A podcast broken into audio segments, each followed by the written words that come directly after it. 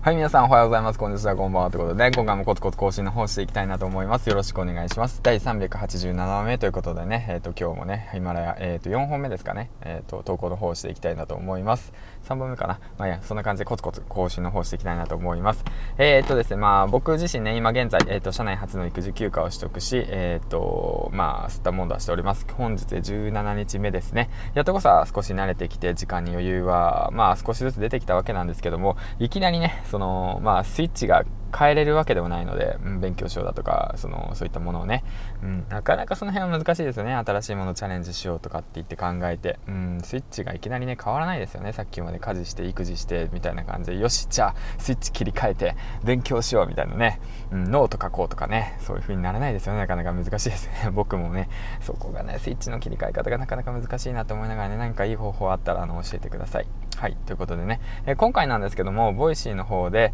えーと、スタートアップラジオのねジョイさんの方から、えーと、小泉、さんのねえっ、ー、と演説3年前の演説かな演説のことについて話していてとてもね共感したので僕の方でね、えっと、ツイッターの方で、えっと、上げたんですけどもこういったことを挙げました。はい。えっと言葉に体温と体重を乗せるっていう今回のねそのトークテーマのことについてなんですけども実体験をもとに腹の底から思った言葉を紡ぐことが大切。そのために小さなことでも体験経験を増やすこと何度も打席に立つことが大切です。大事です。はい。小さなことでもチャレンジして経験値を増やすことが大切なんだと改めて感じましたっていうふうにね、まあ、僕もつぶやいたんですけども、うん。まさにねその通りだなと思ってやっぱりねその自分の思いとか気持ちだとかそういったものはやっぱり自分の実体験をもとにして、あのー、人に伝えていかないとなかなかね人は動きませんよということなんですよねでだからその何て言うんですかね小泉さんのその放送改めてまあ聞いて、うん、あの J さんを通してですけど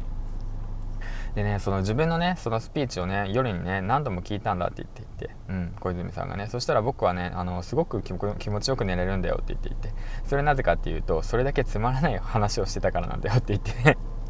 本当にね、もうそれすごいね、あのー、共感する部分もあって、もう僕自身もね、こうやってラジオ放送して387話打ってるけど、実際のところね、あのー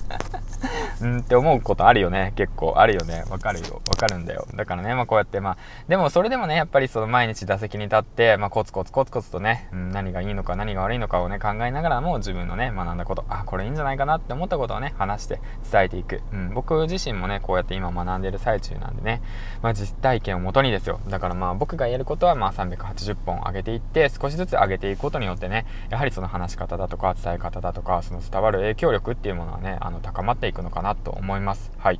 ということで、えー、と今回なんですけども、まあ、簡単にあの話しました、えーと、言葉に体温を体重を乗せるにはその実体験をもとに腹の底から思った言葉を紡ぐことが大切ですよと。そのためにね小さなことでも体験経験を増やすこと何度も座席に立つことが大事ですよということなんで、あのそうなんですよ。人と比べず自分のね昨日の自分と、あの勝負するわけでもないけれどもそのコツコツとね毎日、えーと、今日も進んでいきたいなと思った、あの午後の放送でした。ということでね、えー、ともう時間がないので、ね、買い物の方行きたいなと思います。はい。ということでね最後までご視聴ありがとうございました。みーちゃんでした。バイバイ。